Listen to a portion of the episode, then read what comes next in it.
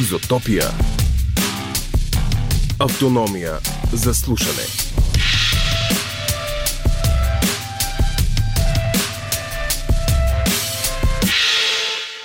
В този епизод на Изотопия ще изстрелваме нано и микросателити. Кои са учените и аматьорите, които градят по-достъпно и демократично космическо бъдеще и как се става Space Cadet. Ще научим от техническия директор на Ендоросат Виктор Данчев. Ще пътешестваме и на маси с мушами и бели покривки. Ще разберем повече за местата, които си струват заради храната и напитките, поне според Андрея Пунчева. Андрея е главен редактор на Бакхус и прие поканата ни да подбере дестинации отвъд обичайните заподозрени за кулинарен туризъм. Ако сте гладни, това е моментът да скокнете до хладилника, преди да потънете в слушане. Хайде, че няма да чакаме дълго. Изотопия. Five, four, three, two, one.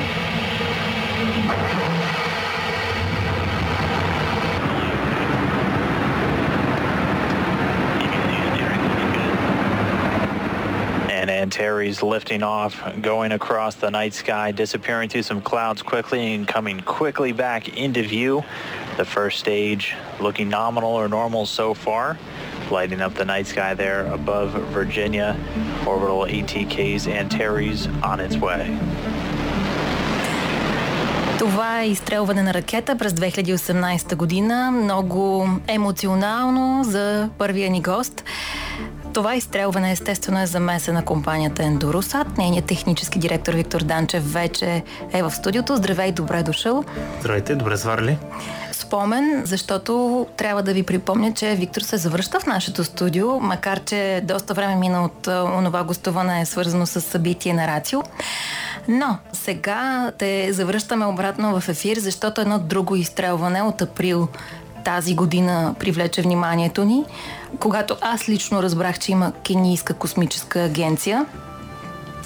Как така станаха нещата, ще ни кажеш, както и много други неща, защото пък днеска имате годишнина от едно друго изстрелване. Въобще много изстрелвания, много нещо. Каква годишнина? Също днес е годишнината от първия ни така наречен сателит като услуга, платформа 1. Какво означава това? Това е сателит, който ние изстрелваме, но различни клиенти имат полезни товари на борда. Да кажем, ти може да имаш камера, някой друг може да има друг сензор и ти си управляваш своя товар, правиш каквото искаш на борда, но ние оперираме сателита, което е една от иновациите всъщност на компанията, която сме направили в последните няколко години. Днес се навършва точно една година от първото такова изстрелване. А какво се случва с Кенийската космическа агенция и нейната космическа програма и какви ги върши нейния сателит? Ами всъщност това за нас не е новост, така да се каже, защото вече имаме около 230 клиента по цял свят, като голяма част от тях в последните 2-3 години са били подобни държави, които те първа изграждат възможността да изстрелват. Всъщност класа сателити, който ние правим, са достатъчно малки, те са от порядка на 10 до 30 кг и достатъчно модерни. Това ли се води казал. Наносателита? Всъщност да, под 10 е нано, а между 10 и 50 вече се нарича микро. Микро. да. Всъщност типа сателити, които строим, начинът по който сме ги направили и логиката ни наистина е такава, че да може всяка държава, всяка компания много бързо да стигне до орбита и да започне да оперира и да използва данни, като иновацията, върху която сме стъпили, е същата, която позволи това да се случи на Земята с телефони и с различен тип техника в последните 10-15 години. И всъщност Кенийската космическа агенция е една от последните така наши клиенти, която преди месеци и половина изстреля своя спътник. Но те 15 далеч не са. На 15 април, но те далеч не са единствения такъв клиент. Всъщност, вече може да се похвалим с около 7-8 държави, които първите им спътници, не всички тях, разбира се, може да изкажем, но на които първите им спътници са построени или с наша подкрепа, като в този случай с предоставяне на компоненти и работа от тяхна страна, или изцяло построени от нас. Други от Африка има ли? А, да. Нали е ден на Африка? Има и други държави от Африка, които не мога да коментирам в детайли, Аха, но има добре. и такива, които скоро ще се разбере за тях малко повече. Добре, сега аз да разровичкам ли, защото имаше качена една снимка в вашите социални мрежи от едно посещение на високо ниво от една много интересна и хубава държава на име Нигерия. А, Виктор кима и мълчи. Кима и мълчи. А, също с Нигерийската космическа агенция сме имали дискусии, както казваш, имаме и снимки за това нещо. Uh-huh. Там все още няма изстрелване на сателит, който ние да сме построили, но има други, които вече са били на този път и други, с които те първо очакваме да имаме подобен тип а, интересни синергии основните ни клиенти на нас всъщност са частни компании. Тези 230 клиента, всъщност мнозинството от тях са частни компании. Това исках да те питам. Като прочетохме с Иван тази статия за изстрелването и като се ограмотихме за Кенийската космическа агенция, се замислихме, че ние мислим за човешкия напредък в космоса, в поне аз си признавам, че често ми се случва, в категории, които са много затворени. Няколко държави, няколко големи суперкомпании. Всъщност, Вашите нано и микросателити са ли реална ефективна крачка космоса да стане едно по-демократично и наистина по-достъпно място, а не просто да си казваме той е по-близо или ще бъде по-близо, но в някакво отдалечено бъдеще за децата, внуците ни, правнуците ни и така нататък. Ами, всъщност от времето на космическата надпревара от 70-те години, това е в съзнанието на повечето хора, че има две-три големи държави, айде в днешно време вече са 5-6, които владеят космоса и всички други трябва да чакат на тях. В последните обаче 20 години се революционизира този сектор с това, което се нарича New Space, нали, нов космос, както го наричат, с точно с идеята, че не е нужно всичко да е толкова трудно, не е нужно всичко да се прави за, нали, за четвърт век, защото класически големите мисии, скъпите и големи проекти, те се правят по начин, по който да си сигурен, че след 25 години този апарат ще работи. Обикновено имаш хора там, обикновено имаш някакъв тип военна мисия, особено в ранните периоди. В днешно време това са много скъпи сателитни комуникационни системи, които, например, предават телевизия, където трябва да гарантираш на 100%, че следващите хикс години това нещо ще работи. Но в последните 20 години се заформи и то покрай SpaceX и покрай това, което те правят с ракетите си, това, което се прави след това с Starlink сателитите си. Заформя се такова движение, че не всичко е нужно да е чак толкова сигурно, не всичко е нужно да е чак толкова изпипано и понякога може да направиш много по-ценно решение, което да използва по-голям брой спътници по правилен начин разположени в орбита, така че ще дадат много по-голяма услуга накрая. И всъщност, за да отговоря на въпроса дали всъщност космосът е по-достъпен, дали е по-демократизиран, ще дам един пример. Нашата образователна програма, която организираме от 2010 година вече, сега това ще бъде от 2009 даже, това ще бъде 13-14 година подред, на която аз бях всъщност част от нея 2014 като кадет, след това координатор. Миналата година предизвикателството в нея 2022, едното от тях беше да се построи наземна станция, антена, която директно да комуникира с нашия сателит платформа 1, което споменахме, с което се справиха ученици и студенти, а другото предизвикателство беше да се напише код, компютърен код, uh-huh. който директно да се случи, който да се екзекютне, нали, както му казваме, на български не мога да сета, компилира и екзекютне на самия сателит. Тоест студенти, ученици да напишат код, който Нещо, да използва... което да се осъществи, да се случи на самия сателит. Да, като забележи, целта беше да използват камера на борда на сателита, която имаме, така че да направят снимки, да анализират тези снимки и да докарат обратно на Земята данни от тези снимки, които са полезни за земеделие, за опазване на околната среда. Буквално студенти и ученици между 16 и 26 годишна възраст, факта, че те могат това нещо да го направят само за няколко седмици, да са достатъчно подготвени, че това да се случи, за мен е много голямо доказателство. Но отвъд това, още доста такива примери мога да дам с частни компании, с това докъде се навлезе всъщност данните дори от такъв клас малки сателити. Тези данни ги ползваме повече за да направим живота си на Земята по-добър или ги ползваме за да колонизираме космоса? Малките сателити класически, както споменах в началото, не са толкова защитени, така да го кажем, колкото по-големите, така че обикновено те летят много по-низко и са много по-добри в това да наблюдават Земята, точно за метеорология, за наблюдение на Земята. Имат всъщност възможността да го правят това нещо, защото обикновено комуникационните сателити, които предават телевизия, например, те са много по-далеч от Земята и те имат много по-тежки условия на радиация, много по-трудно да бъдат построени, така че точно перфектното място за малките сателити, които ние строим, са метеорология, наблюдение на Земята и опазване на околна среда и този тип приложения. Тоест да знаем кога ще вали, кога има опасност от наводнение, от засушаване, кога хората да поливат в критични райони, например, какво да правят, така че да се приспособяват към новите условия, които ще се влушават най-вероятно в следващите години и трябва да сме адаптивни.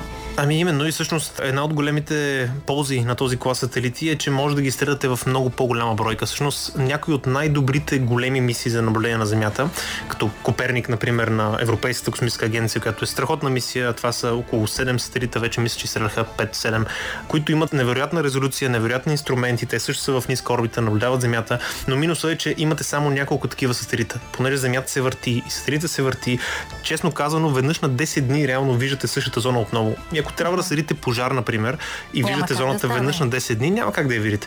Интересното при наносателитите е, че на същата цена, на която строите един голям, може да получите 100 наносателита. В някои случаи може тяхната резолюция, както е да кажем нашата платформа 1, да е съвсем съизмерима, в някои случаи дори по-добра от това, което имат класически сателити от преди 5-10 години. И макар, че инструментите им няма как в този размер да са по-добри като крайно качество, фактът, че ви позволяват на няколко минути или на няколко часа да видите същата зона, всъщност е много по-приложим за неща, особено свързани с ранно предупреждение на пожари, с опазване на околна среда, метеорология и всички тези други неща, които споменах. Поглеждам тук към плейлиста ни, за да ти кажа, че инструментала, който върви, се казва Алфа Кентавър.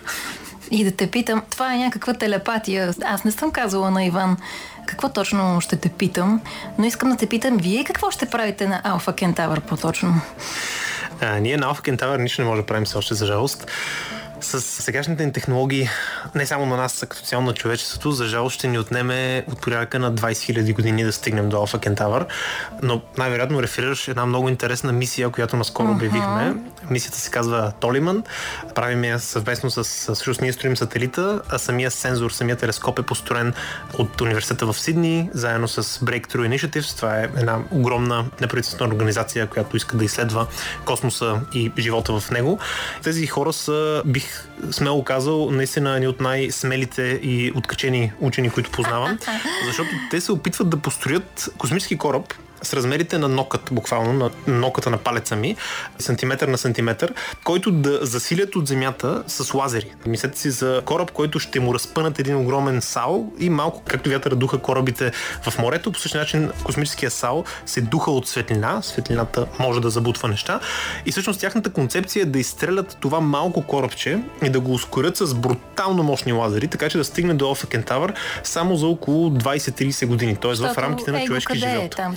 Защото его къде е. години да. или какво беше? Четири светлини години. Да. Сега, това, което ние правим за тях, ние не строим това корабче, е, ние не строим лазери, но за да могат да минат близо до, понеже в Alpha Centaur всъщност е тройна система и две от, две от, звезди. звездите, да, три звезди са, две от тях са много близо, близо до една до друга. Също така. И са близки до Слънцето. Интересното е, че за поне една от тях знаем, че има планета, която изглежда, че може да е в зона, която да има живот, обаче още не се знае много добре и като цяло е много трудно в момента да се заключи. Всъщност, това, което правим ние, е мисия с телескоп, която много внимателно да изследва тази планета, да изследва всъщност двойната система и да засече много малките движения на звездите, породени от гравитацията на тази планета. Така че когато изстрелят своя САО и много се надявам след 20-30 години да стигнат до това място, да се преценили толкова добре орбитата, че да може да минат и да снимат, така да се каже, тази планета. Това само за да си представите нали, колко е трудно да оцелиш на екзопланета, изстрелвайки нещо от Земята и да оцелиш нещо в друга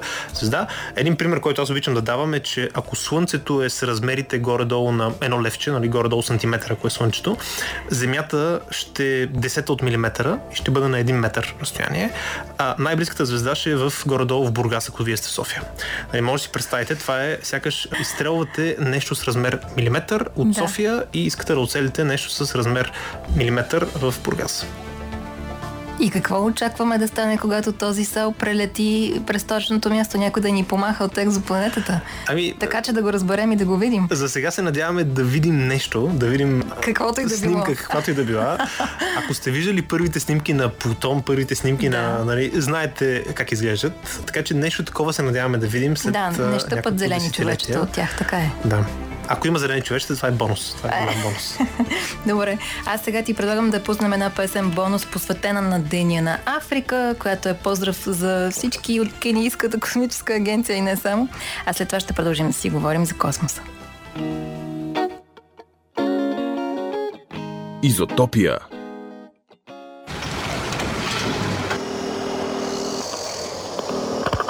You're not here. We're not there. The car exploded.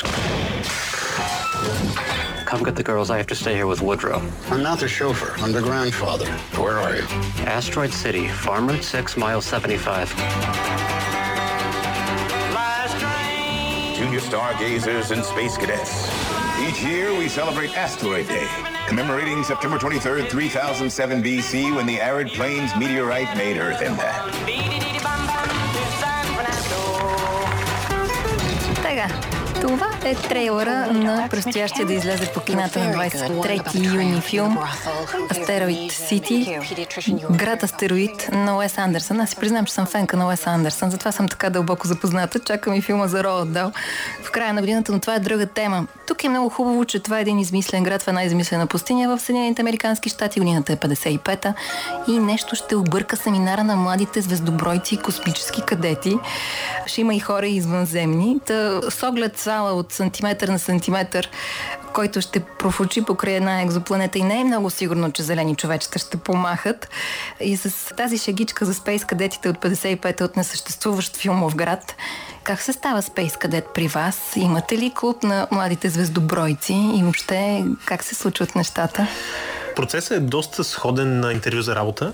Това, което е интересното на програмата е, че тя е напълно безплатна. Всяка година предоставяме на кадетите ни ресурси, като самите хардуерни проекти, по които те работят. Програмата е около 80% hands-on, т.е. цяло работа с сърце и с това да се прототипира, да се направи нещо, което да е работещо. Даваме им да строят с реални технологии, те програмират, сгубяват, запояват, правят платки. И всъщност изпита е много сходен с това как се случва на интервю за работа. Трябва да видим, че самите хора имат някакъв бекграунд в математика, физика, може да е дори в продажби или в финанси. Трябва да видим, че имат желание да се развиват и даваме много голям приоритет на млади хора, които вече имат някаква изява. Доста често хората са олимпийци от различни олимпийски отбори на България, било то по физика, математика, отново изреждам. Много често са студенти, които вече са завършили бакалавър или магистър, но все още не са започнали да се реализират.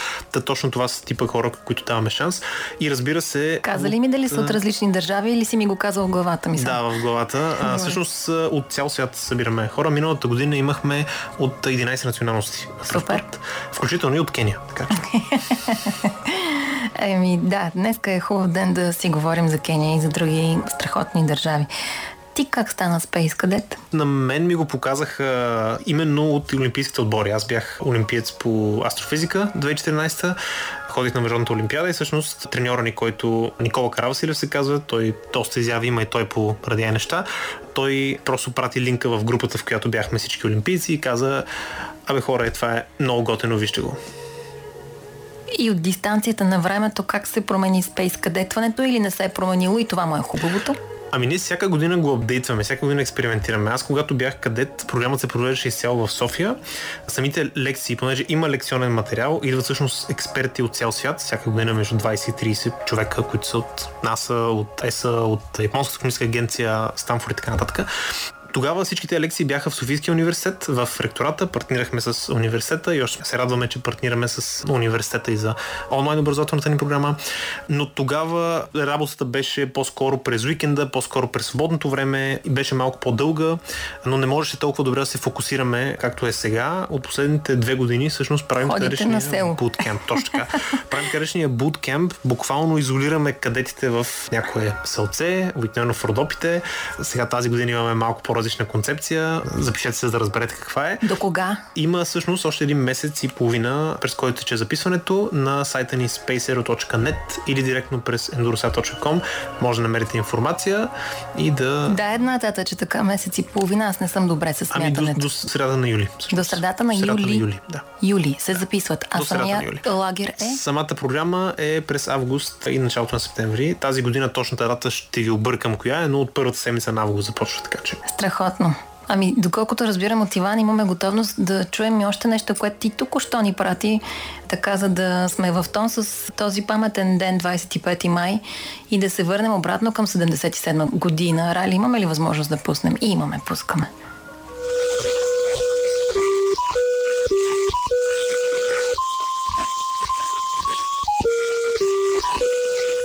Това какво е Супер Марио изпълнява имперския марш. Това е така наречения радио Маяк на платформа 1.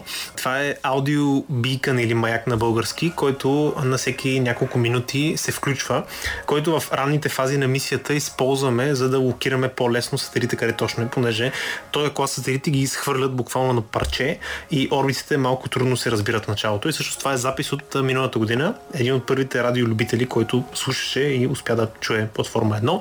От тогава насам, разбира се, този маяк доста пъти се е чувал доста радиолюбители. В момента е много намален, за да не замърсява радиофона и е на много по-голям период, но все още може да се чуе тук и там. Но това е маяка на платформа 1, която днес направи една година.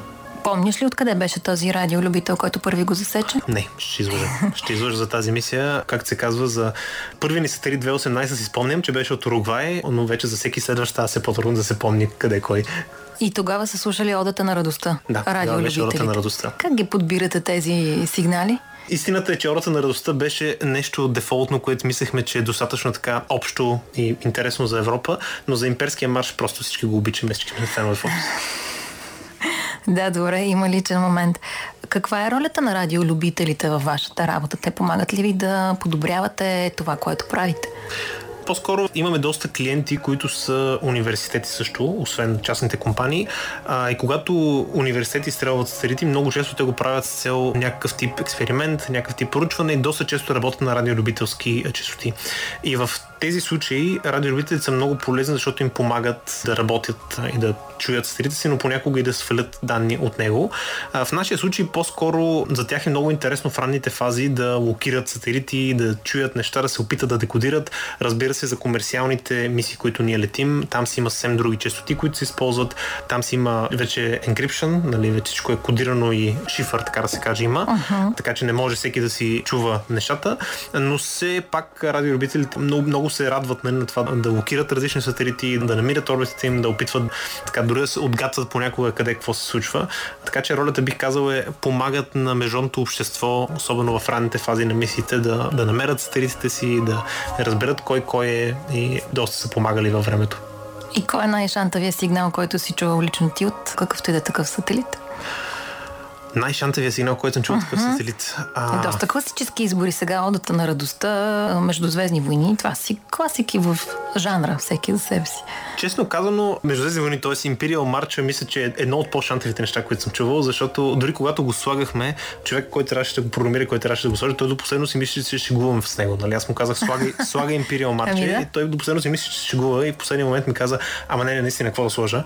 Не бе, слагай го. Така че доста по-конвенционални избори слагат хората. Обикновено е националния химн на държавата О, си или нещо такова. Да. Така че бих казал, това всъщност е едно от по-интересните неща, които съм чувал. Не мога в момента за нещо много по-интересно от това. Може би единственото нещо е, имаше една университетска мисия, която, ако не се лъжа, връщаше обратно това, което всъщност се изпрати от Земята и беше свързана към някакъв пейджер или нещо такова, така че когато се изпрати някакво съобщение, там имаше много странни съобщения, но те бяха текстови съобщения, не бяха музика, така че от към музика смятам, че това е по-така интересното. Имате попадение. Какви други мисии ви предстоят? Предстоят ни няколко интересни мисии за наблюдение на Земята всъщност, като две от тях са свързани с мултиспектрални камери, които ни предстоят в близката една година. Това са камери, които снимат в различни части на светлината, различни части от спектъра. Якото при тях е, че може да видите буквално на една снимка с резолюция няколко квадратни метра, нали, говорим за между 1 и 4 метра, може да видите колко профил има, т.е. колко растителност има, дали тя е болна или не, т.е. буквално на една нива може да кажете дали листата са са добре или не са, може да видите замърсяване във водата и така нататък. Та това са две от най-интересните мисии, които летим следващата една година. А от какво се, разстояние ги заснема сателита? От около 500 км. 500 км над тази нива той ги заснема? Да. И може с точност около 1-2 метра да каже на пикселчето 2 на 2 метра да каже тук растенията са болни или тук не са, или тук почвата е суха и тук не е. Това е една от по-интересните типове мисии, които летим. Другото интересно нещо е, разбира се, телескопа, който споменах, Толиман мисията. Да, тя е много казах, впечатляваща. Той остава около Земята, той няма да ходи в Алфа Кентавър, но ще наблюдава Алфа Кентавър и всъщност и следващата година трябва да изстреляме. Там е много предизвикателно, защото такъв тип стабилност, толкова добре калибрирана система за контрол, така че много точно да гледа точно към системата Алфа Кентавър без да се мърда. На практика на такъв клас сателит никога не е била реализирана. Имаме много голямо предизвикателство, така че ние вътрешно си му казваме мини хъбъл на това нещо, именно по тази причина. А отвъд твоята компания и сателитите и това, с което пряко се занимаваш и следиш, кое е космическото нещо, било то джаджа, идея, мисия, намерение, каквото и да било изследване, с което ти казваш, ето това е, штраква нещо, супер е, яко дано да се случи. В момента. Зависи дали е близко до реализация или далеч от реализация. За близките неща, които uh-huh. смятам, че доста скоро ще случат, това е Starship проекта на Чичо Мъск. Ам, така наречения Starship, защото това, което той би довел е всъщност още по-голяма революция в изстрелванията. Аз споменах някои от нашите мисии, но ние дори в момента имаме от порядка на 5-10 изстрелвания на година и това са само тези, които ние си оперираме за следващите 2-3 години. А отделно имаме много клиентски мисии, които само миналата година сме доставили 28 сателита. Но всички тези сателити все още, въпреки това, че най-често се роваме с SpaceX, цените много падат на цената за да изстреляш нещо. Доста скъпо е, така да се каже. Да изстреляш дори 10 кг в орбита все още е съизмеримо с това да си купиш апартамент в София, което все още не позволява на толкова много компании, на толкова много играчи да навлязат. Това, което Starship обещава да направи е да смъкне този прак още почти 10 пъти. Тоест, наистина да смъкне с един порядък цената да изстрелваш, като тогава на цената вече... на кола, не на апартамент. А, да, нека да кажем така. Което за космическия сектор е революционно. Всъщност SpaceX вече направиха една революция в цените и в начина по който се оперира. Те изстрелват всяка седмица вече. Последната една година реално изстрелват всяка седмица. И ако с това нещо се справят, това ще е много голяма революция, защото ще позволи на този клас сателити да ходи не само в толкова ниска орбита, а и малко по-далече, което ще отключи още повече възможности. Другото нещо е, че ще позволи да изстрелваме много по-големи телескопи, с оптиката и с този тип неща няма как да го, няма как с нещо малко да постигнеш това, което прави нещо голямо. Размера много има значение при оптиката, просто и при огледалата. Космоса размерът има значение. А, така че това всъщност е нещо, което много ме удивлява. Това, което се случи с Джеймс Уеб, това, което се е случило с Хъбъл, някога би могло да се случи на много по-ниска цена, много по-бързо и да имаме много по-голям такъв научен ресурс в орбита. А чисто от частния сектор, това, което може да направим като инфраструктура, бих го сравнил, може би, с това да се изгради пътна инфраструктура в една държава, която все още няма пътища. Имаш въпрос от апаратната, защото нашия звукорежисьор слуша с интерес и пита колко е живота на сателитите, които изстрелват. Тези, които ние правим, живота им е средно между 5 и 7 години, като зависимост от това къде точно са изстреляли, ние така ги преценяваме всъщност. Не случайно летят толкова ниско на 500 км, което е много ниско. Всъщност Земята има радиус 6400, това е съвсем над повърхността й. Нарочно го правим това, защото там има малко остатъчна атмосфера и дори нещо да се случи с сателита, най-много до около 10 години, той сам ще се изгори, ще се забави заради триенето и ще изгори в атмосферата. От тях не остава нищо. Буквално се изпаряват при навлизане в атмосферата. Тоест този прословут космически буклук, за който сме си говорили, всъщност не го произвеждате, така ли? Ние не го произвеждаме, всъщност до сме горди миналата година, че EPFL, които са голям, Което е какво? голям университет, доста известен в Швейцария, така. те направиха първия рейтинг за космически мисии, Space Sustainability Rating, всъщност за това, както на Земята, нали, колко вече устойчиви са тези мисии. Точно така, колко устойчиви са те, доколко запазват космическия ни ресурс, така да го наречем, на орбити. И всъщност те ни рейтнаха именно платформа 1. Сега ни рейтват и следващите мисии. Получихме златен медал именно за нея, за начина по който сме предвидили тя да бъде деорбитирана, начина по който сме предвидили на края на живота да приключат нещата. И това е нещо, което се гордеем. Но космическия буклук го има. Да си и той е опасен, да, именно. Но него го има и той е опасен. Нека да кажа, че за всяка мисия, която има план за това как ще се върне изгори, обикновено има 10, които се трупат да. горе. И има и гробище в Тихия океан, за което теб сме си говорили точно в това предаване. Добре, за финал на нашия разговор, сподели, моля те, голямата ти космическа мечта, защото Старшип беше нещо, което ще го преживеем. А, най-грандиозната най-грандиозната космическа мечта, аз не знам дали е възможна все още. Това е нещо, което за мен е, понеже съм физик и оригиналният ми бакграунд е теоретична физика, всъщност това, което винаги ми е било страст е така двигател на Окубиер. Това е концепция за задвижване без гориво, така да се каже, без да изхвърляш нещо в една посока, за да се движи другата. Нереактивно задвижване. Това е нещо, което не знаем дали е възможно днес. Наистина, математически има разписан начин по който се случва. Всъщност това е именно концепцията на Warp Drive от Star Trek, ако така си го мислим математически изглежда работи, но физически има разни екзотични типове материя, които се налага да съществува за да се случи и никой не знае в момента възможно ли е или не. Имаме обещаващи наблюдения на космологичен мащаб, че може би физически е възможно, но все още не знаем и все още не е станал инженерен проблем. Нека така да го кажа. Старшип е инженерен проблем, знаем, че може. Въпрос на време да се случи. Двигател на Алкубиер, ако го направим, ще отидем от междупланетна, на междузвездна, най-вероятно, цивилизация, но не знаем дали е възможна все още. А ако е възможно, трябва ли да отидем? Това Според е мен- един нефизичен, а етичен въпрос. Според мен, независимо дали трябва или не, няма как да не отидем. Това е, това е като въпроса, нали, трябва ли да отидем до Америка от Европа, нали? Просто любопитството ни е такова, че дори да е правилен или грешен ход, няма как да не го Аз направим. мисля, че не може да успеем. Благодаря ти много, че направи този ход и ни дойде на гости, за да ни разкажеш всичко това и да призовем отново станете Space кадети в следващия месец и половина, за да ви поговорят хора като Виктор за всички тези чудеса на космоса и с ръцете си да произведете нещо космическо. Нали така? Абсолютно. Влезте на spacero.net и се надявам да ви видим в космически предизвикателства. Изотопия. Територия на свободните и спонтанните. С наближаването на лятото ни се иска по-често да ви каним да опознавате нови места и хора и така да се срещате и с самите себе си. За целта ще говорим с човек, с когото да насърчим приключенския ви дух, верни на разбирането, че гладните мечки не играят хора, но и гладните и жадни изотопи не стигат далеч. Андрея Пунчева е главен редактор на списанието за вино и гурме култура Бакхус. Аз лично познавам Андрея от години, дори сме работили заедно в едно частно радио, но за всички верни на общественото, нейната фамилия вече говори особено много. Баща и Петър Пунчев години наред бе един от най-разпознаваемите ни гласове, водещ на нощен хоризонт в интересни времена, но и тогава и днес върл пътешественик. От него, но не само, Андрея наследява любопитството към света във всички негови вкусове и аромати. Та, помолих изпечената бакхусничка Андрея да направи лична класация на местата, които си струват заради храната и напитките, места, които е преживяла тет-а-тет, отвъд обичайните дестинации на кулинарния туризъм като Италия и Франция, въобще места, които бихме могли да си позволим.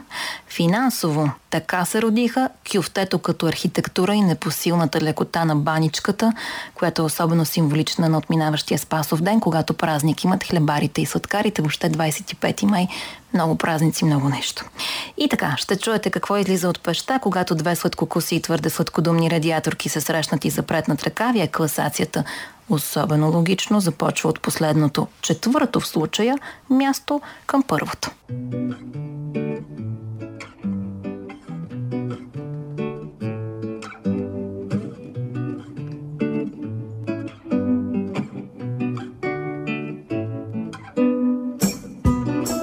На четвърто място бих сложил едно от последните места, които посетих. Това беше Литва. Подарих си за рождения ден. Станах преди два месеца на 34. И си казах, добре, какво искам да направя? Искам да отида в нова държава, в която не съм била. В Латвия бях ходила, в Естония бях ходила. Логичният избор беше, хайде да кажем, Хикс пропътувано на Прибалтийски.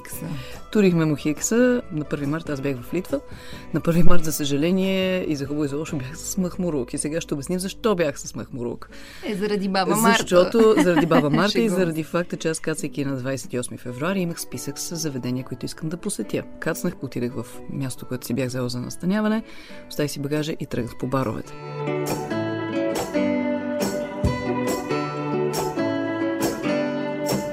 Съответно на 1 март на рождения ден беше малко тежко, но, Но ти си Литва... калена в тези битки, както се казва. Постарах се определено да се докаля. Ам, Аз имах един със студент, който казваше, че има подцинкован черен дроб. Това предаване е по-иляшко, по-джиджи-биджи. Ще те карам до края, до топ едно, ще стигнем и до други Значи подцинковани хубавото е, че там топ едно там няма да е проблем това нещо.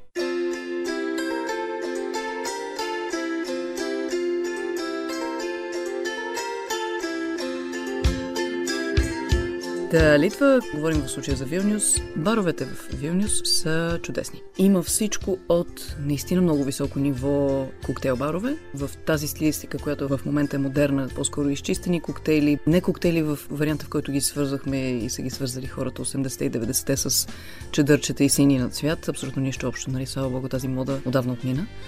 В момента фокусът е върху местни, различни интересни продукти, алкохоли винаги качествени и доста минималистичен вид. Уж гледаш го отстрани и си кажеш, бе, то красиво, ама чак пък толкова. Обаче вкусовете вътре са страхотни.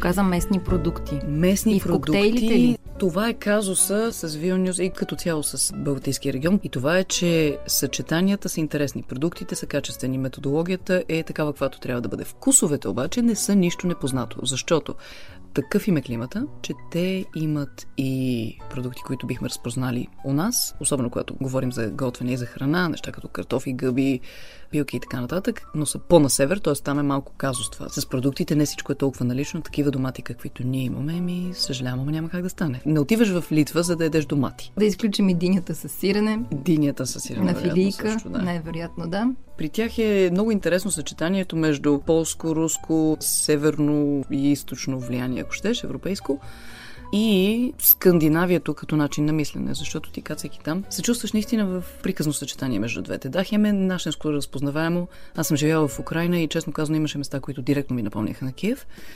Имаше го и скандинавското много изчистено, много минималистично, студеновато, но много качествено преживяване. Аз ще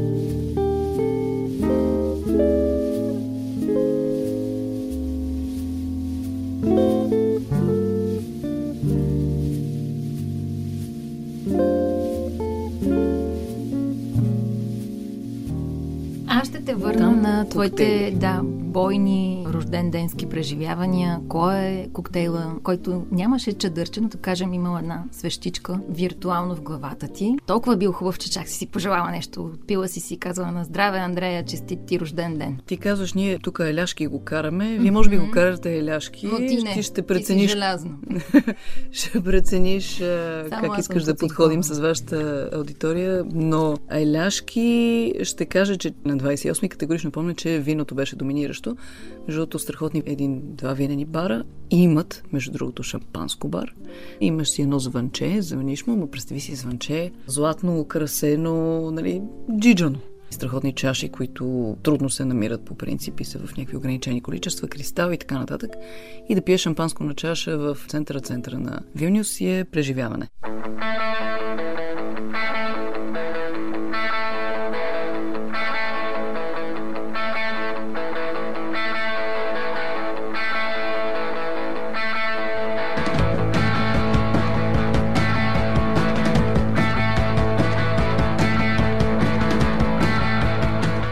Точно в директно съседство този шампанско бар имаше пък един много любопитен британски пъб. Аз имам слабост към пъб културата като цяло, дали ще е британски или ирландски, няма голямо значение.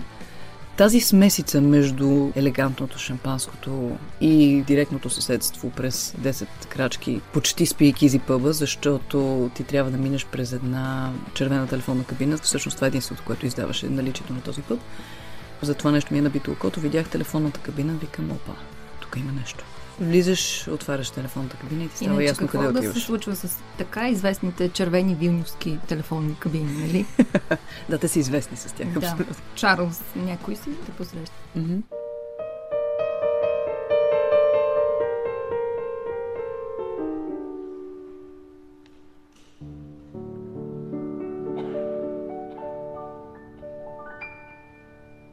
Правя едно важно уточнение, защото в нашите среди, на тези хора, които професионално следим гурме Гурмеджиите. сцената, гурманите, да, има две класации, които са водещи, световни такива. Едната е топ 50 в света, World's 50 Best, като това го има във варианти на барове и във вариант на ресторанти. И втората класация, разбира се, е гида Мишлен за ресторанти. Та, мястото, което аз открих и където празнувах рождения си ден, вече за вечеря на 1 март, е заведение, което не е още в топ 50 в света. Сега има преди, че наистина те са в света от всички държави, които ти хрумнат.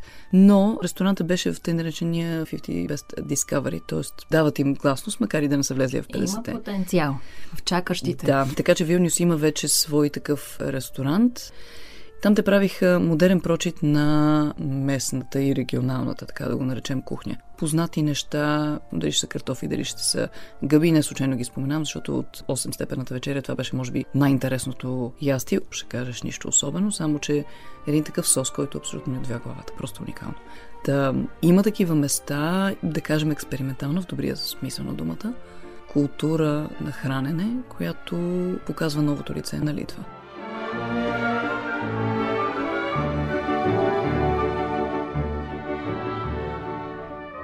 Това ли ти е важно? Да са по този начин нещата представени, да имат това усещане, което ти го търсиш и на работа, но дори и в личния ти живот ли? Няма ли да кажем нещо, което на път да ти стопли сърцето и те грабне като будка с вилнюски банички от кабината, да изкочи нещо ей такова с някой Абсолютно чичо, може. леля? Или винаги трябва да е Не, не трябва. много пипнато? Не трябва винаги да е много пипнато. Просто такъв беше този случай, иначе след малко ще стигнем всъщност Е, до точно. празнувала. Да, но съвсем така логичен и добър ти е въпроса, защото далеч не винаги човек може да си го позволи нито финансово, нито времево, а и в един момент, честно казано, дори на, наречи го интелектуално ниво. Понякога ти е писнало от интелектуалното занимание да търсиш вкусовете, съчетанията, културния контекст и всичко останало. Понякога просто искаш, искаш да, ядеш знайдеш. банички. Да.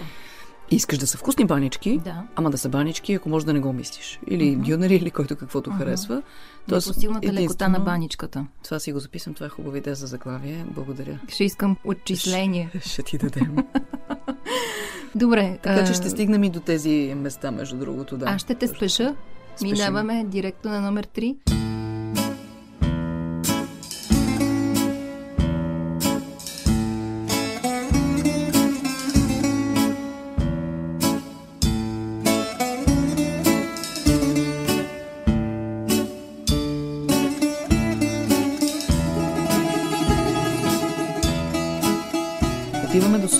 Другия край на Европа. от много на север до доста на юг. Тук вече може домати, нали? Тук домати може, може и риба. Сега, Солун, да си го признаем, е място, което не изненадва много хора, колкото и да се опитах да има места, които са непознати или непреупотребени. Солун все пак го споменавам, защото българите ходим в Гърция. Обикновено обаче Да, ходим по островите. великото българско преселение, само да спре да вали. Солун го споменавам заради факта, че е близо до София и до България съответно. Сега, ако идвате от Северно Черноморие... До София и до България. Това са две отделни Не, не, държави. защото до София, нали, аз като човек, който тръгва от София, до много части на България е близо. Ако тръгвам от Да. Северно Черноморие, честно казвам, аз бих си останала до Северно Черноморие и да бих ходила до Солун. Но в Солун това, което ми харесва е първо обслужването. Не мисля, че някой ще се изненава от това нещо, защото в обслужването има още малко да го учим. Даже не толкова малко. Направо. Много имаме А, да учим. Много има да учим. Да, това е като тирето в живота. Родени сме една година, умираме друга година. Живота е онова тире между двете. Тлъсто е това тире в България.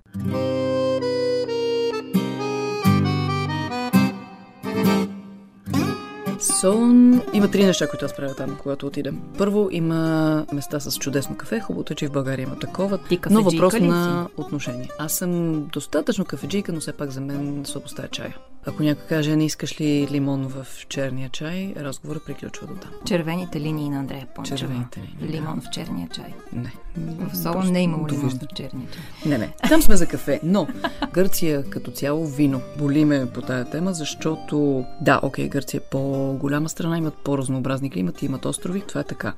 Но те знаят как да си продават виното, буквално и преносно. Те имат региониране, имат разбиране за това, че не може ти от една цяла държава винаги да правиш един и същи сорт, независимо къде се намираш. Защото ако питаш все още масовия български винен производител, се прави сувиньон блан, прави се шатоне и се прави каберне сувиньон и мерло. И довиждане. И довиждане, слава богу, все по-малък е дела на тези сортове, но не може ти в четирите краища на България да правиш едни и същи сортове.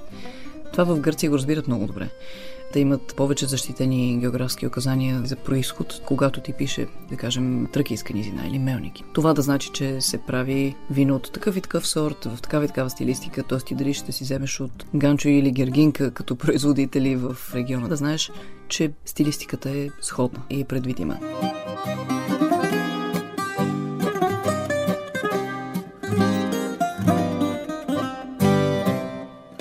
Гърците го разбират виното. Има един магазин в центъра на Солун и който е ходил до Солун го знае.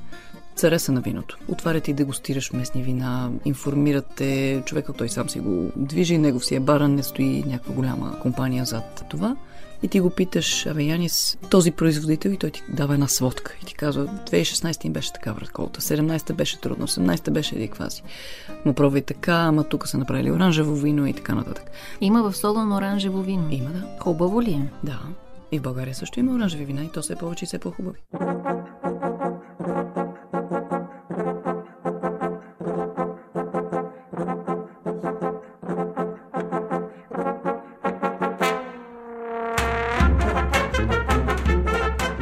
Какво значи оранжево вино? А, оранжевото вино е към бялото вино, каквото е розето към червеното. Розето се прави от червено грозде, което обаче не го настойваш в ципите толкова дълго, колкото би го направил, ако ще да е червено. Цвета на виното идва от ципите, а не от вътрешността на гроздето, uh-huh. от месцето. Оранжевото вино се прави от бял сорт грозде, настойваш го на ципите на съответното бяло грозде, то поема този цвят, освен цвета поема и танини, т.е. това изтръпващо усещане, което има на езика и съответно не е вече бяло вино, е оранжево. Има си понякога специален начин на отлежаване.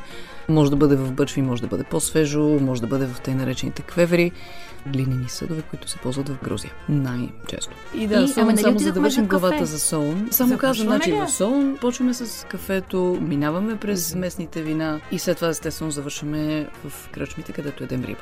Изненадата Искаш там... да завърша с една кръчмарска задача, като за Солун. Колко чаши вино са необходими и колко чаши кафе след това, за да могат плъжуващ българин и човек от Солун Кореняк да се скарат за сиренето.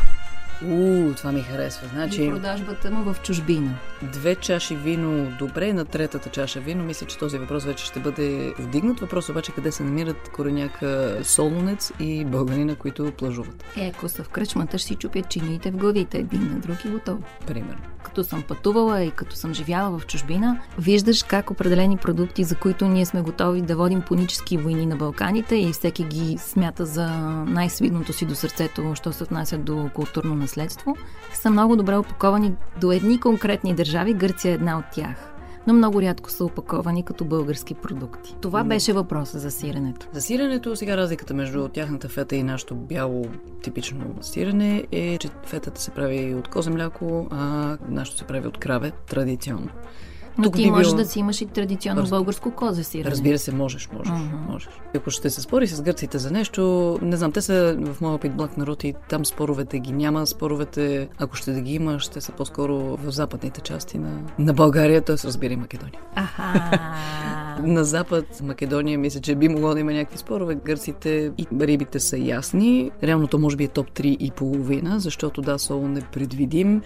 Но пък го подценяваме до толкова, доколкото се ходи по островите. Да, разбира се, там има риба. Но просто Солун е мястото за мен в Гърция, което съчетава тази градска натовареност, това разнообразие, което човек може би би търсил понякога, с достъпа до продукти, които са пресни. Защото иначе, ако говорим за островите, разбира се, там рибата може би ще е още по-прясна, но пък нямаш това разнообразие, което имаш в града.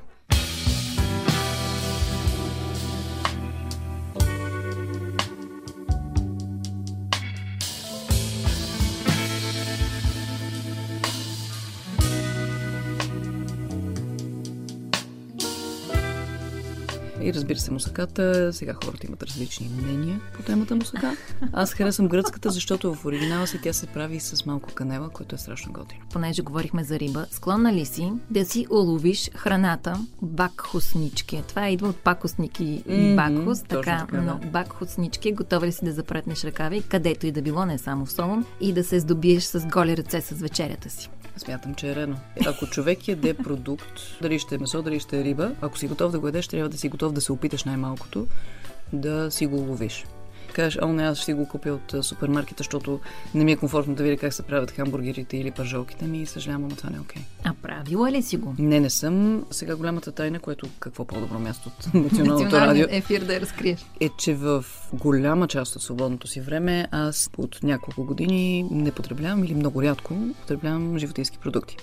Сега, работата очевидно го налага. Малко е двойствен на този живот. Не си но... станала веган по професионални причини. Не, цяла друга тема, но за мен е интересно колко по-разнообразно стана храненето ми след като всъщност изрязах една доста, доста голяма част от продуктите. А, защото ме накара пък да, да, ме накара да разбера много повече и в повече детайли архитектурата на храната, че кифтето не е рецепта, кифтето е архитектура. Имаш основен продукт, имаш спояващ продукт, т.е. нещо лепкаво, имаш нещо сухо и имаш подправки. Това е. Когато започнеш да гледаш на храната по този начин, започваш да разбираш, че има много повече начини да си приготвиш ясти. Не е въпрос на рецепта, е въпрос на разбиране кое с кое и защо работи. Дай бързо едно вкусно кюфте, което няма месо. Две към едно боб към гъби. Приблизително, ако не бъркам, бяха 400 грама боб, т.е. една консерва. Може да е бял, може да е червен, може да е какъвто ви харесва. И съответно на половината на това около 215-20 грама гъби. Към това нещо се прибавя червен пипер, разбира се, и сол пипер. А можете да му сложите подправки. Аз лично харесвам мащерката, която върви с гъбите много добре. Галета, така да се каже, сух продукт. И това нещо, дали с блендер или дали с нещо друго, намачквате го цялото, за да е хомогенно и го правите на, на на кифтенца, че даже и на пати за бургер. Става много добре. Аз бях скептична, оказа се велико. И другото нещо е, ако искате да заместите месо и като досещане, и като вкус, най-добрият вариант е с една кладница. Аз се шегувам понякога гъба гладница, защото сме гладни. Кладницата много добре имитира месо, слагате я в фурната на скара. Преди това съвсем леко оварена в малко зехтин, съвсем малко сол и червен пипер. Това нещо вадите го след 20 минути и си става като парченца овнешки пържоли. Много е странно, но е така. Псевдоовнешката гладница. Псевдоовнешка гладница, да.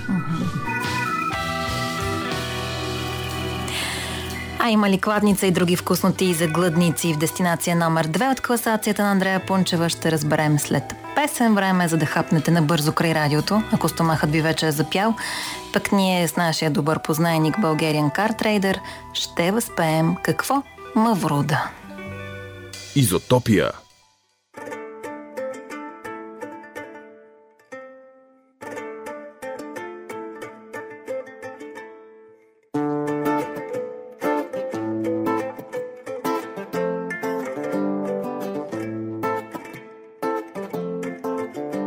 Дестинация номер две е Грузия. 2008 година ходих за първи и всъщност последен път. Буквално беше приключила войната с Русия. Август месец и тогава се озовахме с баща ми. Бяхме си взели билетите месец и половина по-рано. Започна войната, ние се спогледахме. Двама журналисти така подхода беше ми война, война, ама ние ще ходим, трябва да видим какво е.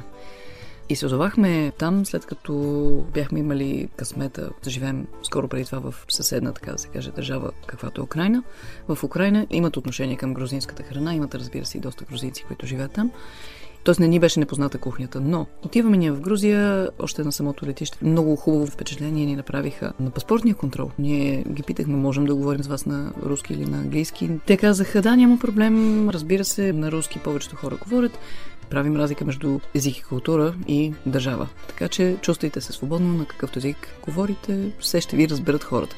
Изобщо народ, който беше много топъл, проявиха страхотно желание във всеки един момент да ни опътят, да ни покажат и храната си, и културата си, и всичко останало.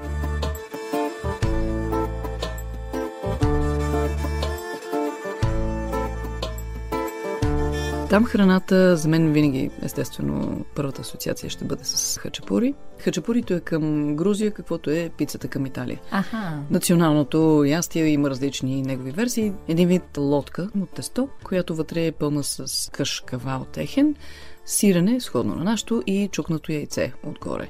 Има различни видове хачапури. Аз нямам претенциите, че съм експерт по никакъв начин, обаче бих яла всичките. Тоест има вариант, който е вегетариански, има такъв, който е с месо. И хачапурито там го ядахме всеки божи ден, поне по два пъти. Ние бяхме около седмица.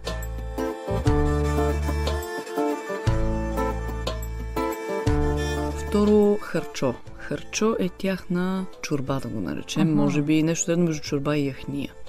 Да има месо в нея, има и зеленчуци и един сос, който просто топиш в него и поръчаш три порции, защото да е ужасно топиш. вкусно. Да си топиш.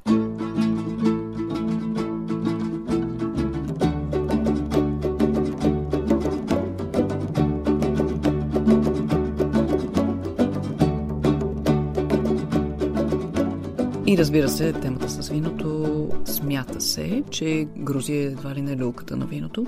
Има като че ли все повече доказателства за това нещо. Сега, те имат и много разпознаваема стилистика. Наистина, оранжевите вина, които споменахме преди uh-huh. малко, те са ги измислили. На английски те понякога се наричат не само orange wines, т.е. оранжеви вина, но и amber wines, т.е. кихлибарени вина. Взима се самото грозде с чепките, както беше казал един грузински производител.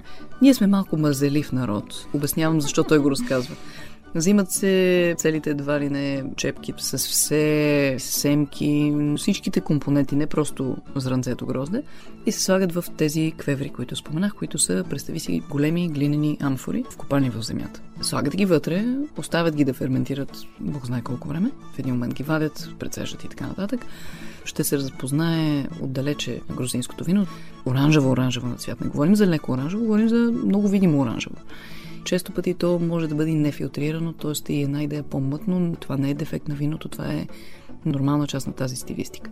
Не познавам човек, който да е пробвал грузинско вино в тази стилистика оранжевата и от първия път да му е харесал. Виждаш нещо, което още е светло на свят, макар и оранжево и имаш някакви очаквания. Но, понеже той е седял с тези чепки и ципи и така нататък в продължение на месеци, то си е взел тези танини, прави го доста по-грапаво на непце заради танините, но вади ни страхотни аромати.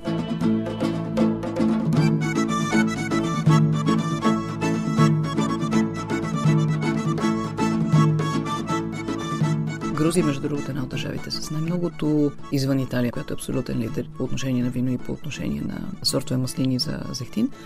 Но извън, да кажем, Италия, Грузия е една от държавите лидери по автохтонни, т.е. техни местни си сортове. В момента те ползват 50 може би, сорта, но като свои собствени всъщност имат много повече от това.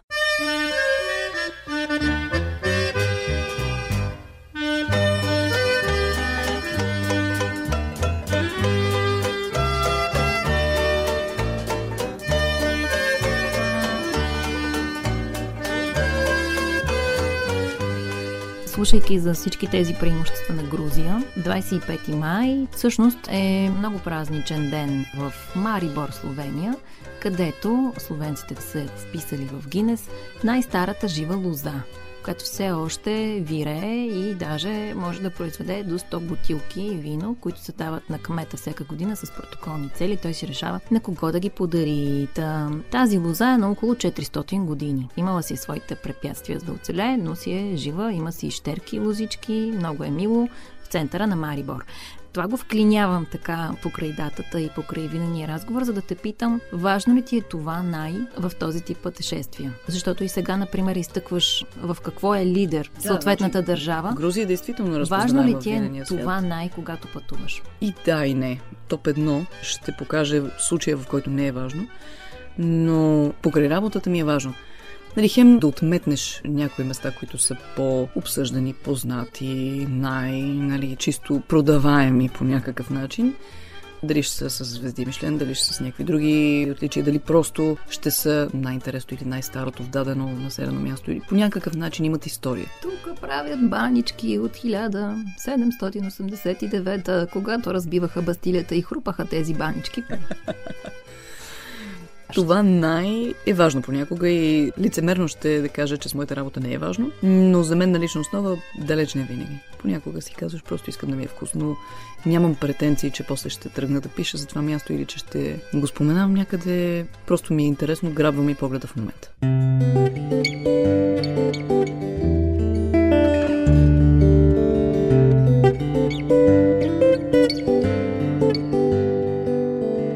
в Грузия си пътувала с баща си, често ли пътуваш с семейството си? Все по-рядко. Миналата година имахме удоволствието да го направим два пъти, което е нетипично за нас. Моето семейство сме четирима души, майка ми, баща ми, сестра ми, която е 12 години по-малка от мен и аз.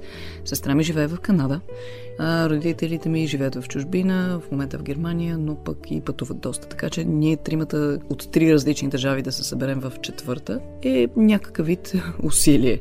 Обаче аз съм звуков плъх и ровя из дълбоките анали, архиви и каквото искаш там още.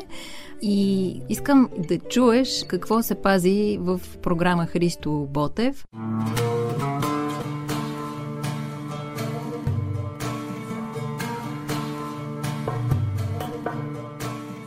Сирия наистина е едно от най-хубавите неща, които изобщо са ми се случили в този живот. Аз живях там две години и малко повече. Учих там. Бях в онази възраст, когато човек попива буквално всичко, 12 годишен наистина това предопредели целият ми живот. Също това беше първото ми излизане изобщо от България. Датата беше 14 юли, френския национален празник, да се помни лесно, а годината беше 68 Който е живял в уния времена, помни България и пък и София, си бяха провинциални, симпатични, замрели, социалистически, с всичките му плюсови и минуси. И изведнъж се оказахме с моята сестра, излязахме от самолета на Балкан, също спомня как се отвори вратата и видях пустинен пясък, какъвто има в района на летището и лъхна жега, беше сигурно над 36 градуса. И изведнъж сякаш бях в пеща за хляб и за пица, такава жега, и оттам нататък ми тръгна в едно познаване на един народ, съвършено друга култура, съвършено друга религия, неща, които като дете няма откъде да знаеш, освен ако не ги видиш лично. И затова запомних тази страна с една изключителна сърдечност, за мен това беше големи урок. Хората не се различават по раси, по нации, по религиозни и други убеждения. Има добри и лоши хора. И аз от сирийците съм запазил само хубави спомени. Общо взето бях закован в Дамаск и това ми даваше безкрайно много време, тъй като училището ми приключваше около 12. Изпивах един леден ариан с много сол и, и лед и чесън в малката градинка срещу нас и деня беше мой. За домашни работи отиваше най-много час, аз самия си приготвях някакъв обяд и след обеда ми беше общо взето свободен. И аз съм обикалял целият този град на душ и на шир с мотопед. Правихме и това безобразие, съвършено незаконно взимахме мотопеди, велосипеди какво ли не, и съм го излъжкал целият. Като дете, значи дете, което общува наравно с деца, възрастни и старци. Аз много обичах да седа с арабските старци и да си говорим. И най-интересното беше, че разбира се, моят арабски не беше чак толкова добър, ама те и мислите ми не са били кой знае какви, защото съм бил наистина 12-13 годишен, но седяхме, пиехме си чай на площад Мерджа, площада на който бесеха всъщност всички осъдени на смърт и ги оставяха да висят няколко часа за назидание. Но на този площад имаше прекрасни заведения за арабски типични за чай. Беше големия пазар. И там си седях и си говорих с старите мъдреци с брадите и беше много забавно, защото си говорихме предимно с жестове, с някакви други неща, но си пиехме чай, да кажем, продължение час или повече на сладка приказка. Но това са неща, които не могат да бъдат забравени.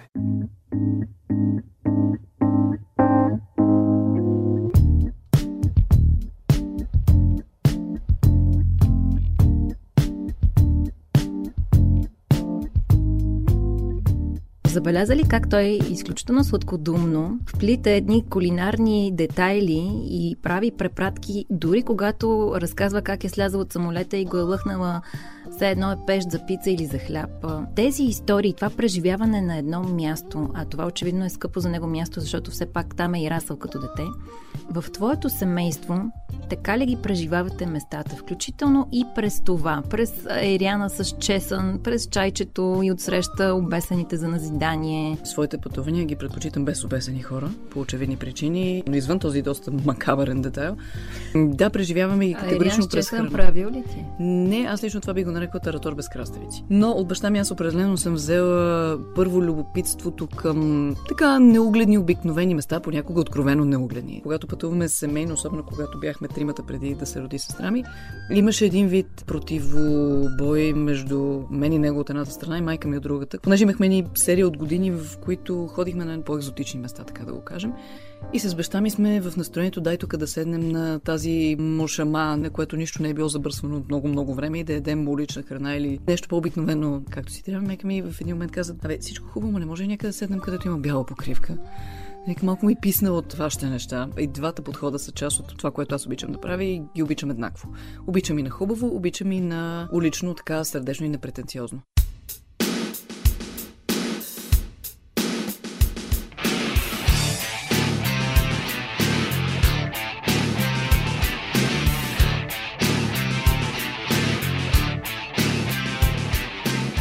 Да, категорично преживявам местата през храната и напитките. Едва ли това за някого изненада. Ма аз работя това, което работя, защото това е подходът ми в живота, защото аз от 6 годишна, тъй като баща ми е създател на първото частно радио, съм имал удоволствието покрай него да ходя по купони, събития, коктейли, ресторанти, каквото се сетиш. Аз помня ресторанти и заведения, които давна ги няма, на които аз съм ходила на 6 години съм била в Ялта. На 6 години ми казаха наскоро, аз не знаех, защото няма как да помня. Съм свирила на китарите на някои от нашите знакови български музиканти. И това е на кои? страхотен разказ човек да може да разкаже. Проблема е, че не го помня в детайли, защото съм била на 6. На кои, на кои? Пет ги взели да кажем. Допуснали са ме. Нали, 90-те години са били различно време. Сега нещата не изглеждат по този начин. Това е била моята реалност. Аз съм израснала в чешкия клуб, заведение, което е историческо и легендарно. Това е на близо 100 години а едно от двете, между другото, останали толкова стари.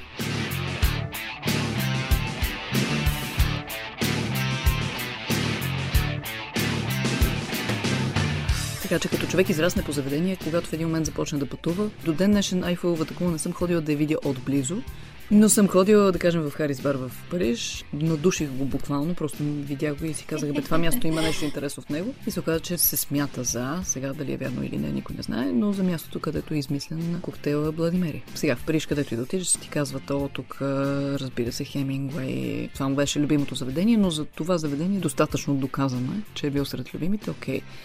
Но да, когато аз пътувам, обикновено разхождам се един час, при което сядам в заведение. По този начин смятам, че пътувайки опознаваме много повече за едно място. Ако видим какво се сервира, как се сервира, кои хора сядат в заведенията, как общуват те с персонала, през храната и напитките, това е моят начин да опознавам мястото. Не е Википедия начина. Или не е най-пълнокръвния, пълноценния начин. А склонна ли си да опишеш 90-тарската история на столичните заведения някой ден? Много ми се иска да можех, но истината е, че няма как да се случи, защото аз ги помня като отделни преживявания или моменти, някакви емоции, отколкото да ти кажа кое заведение, как се е казвало. Честно казвам, има едно-две, които много ме бърка и търсих да разбера как се казва едно заведение, в което бяхме ходили толкова много пъти, никой не можа да ми каже. В момента на улица Легея има друго нощно заведение. Но ако някой от вашите слушатели помни как се казваше 96-та година, ще съм много благодарна. То не е лошо да не е пълнокръвно историографско проучване, подплатено с научни данни, като за малък доктор. Може да си е чисто лично описанието и пак да я носи достатъчно голяма стойност. Но сега да минем към топ 1.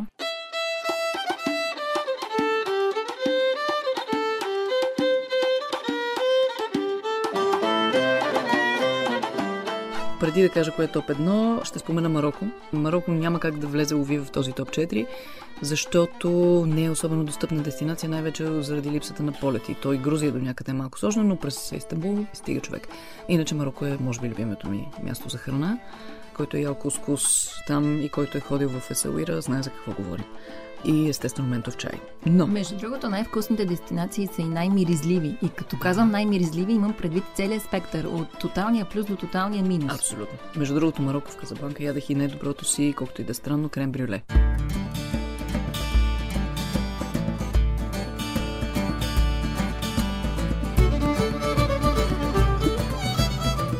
Но топ едно. Колко е миризлив топ едно? Топ едно хич не е миризлив. Е, не е миризлив. Значи Там няма да ядем, а ще пием. И двете. Заедно групирам Великобритания и Ирландия.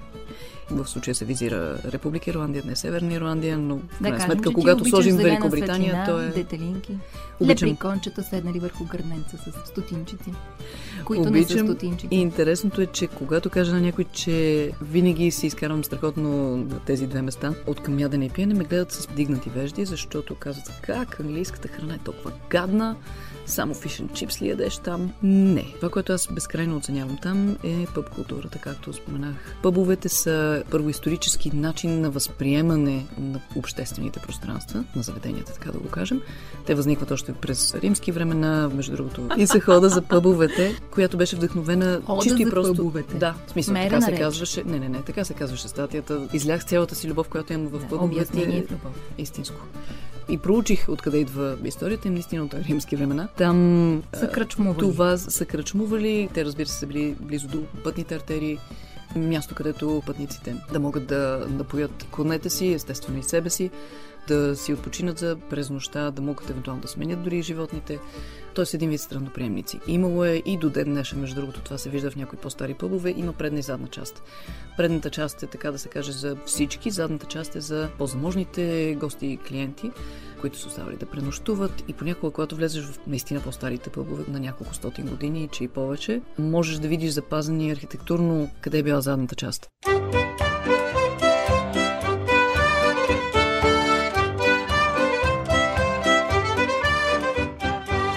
Неодавна бях в Оксфорд и там е един от най-старите пъбове в Великобритания, дали не и най-стария, на 800 и не знам си колко си години.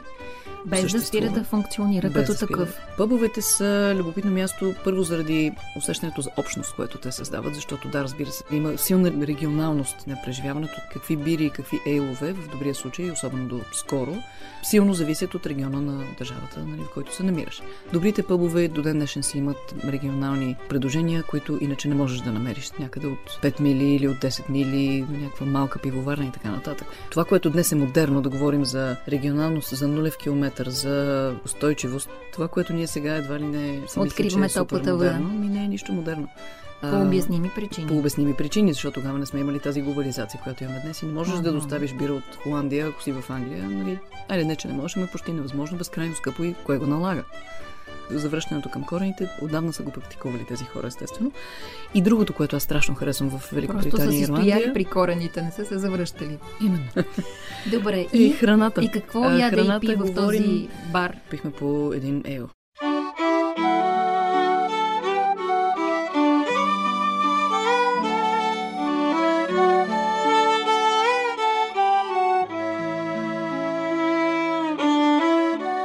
Иначе в британските пъбове, примерно места като Корнуол, който се намира в юго-западната част на Великобритания, там можеш да те наречените корниш пасти, с които са един вид загавра, ще кажем, тип банички.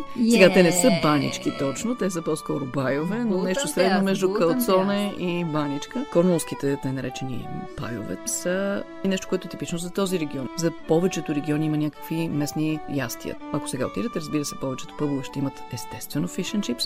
От друга страна нормално, защото ти си на остров, риба колкото искаш.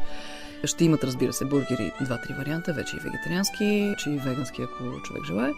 Тоест има ги тези универсални неща, но има и регионалните такива. И това, което аз обожавам в пъбовете, освен атмосферата, освен факта, че се събират хората да си общуват по един начин, който в България рядко, има го усещането за това, че ти отиваш там просто за да ти е топло и хубаво на душата. Пълни ми душата, както никое друго място. Пъбовете са любимото ми място за прекарване на време. Няма мишлени, има пъбове.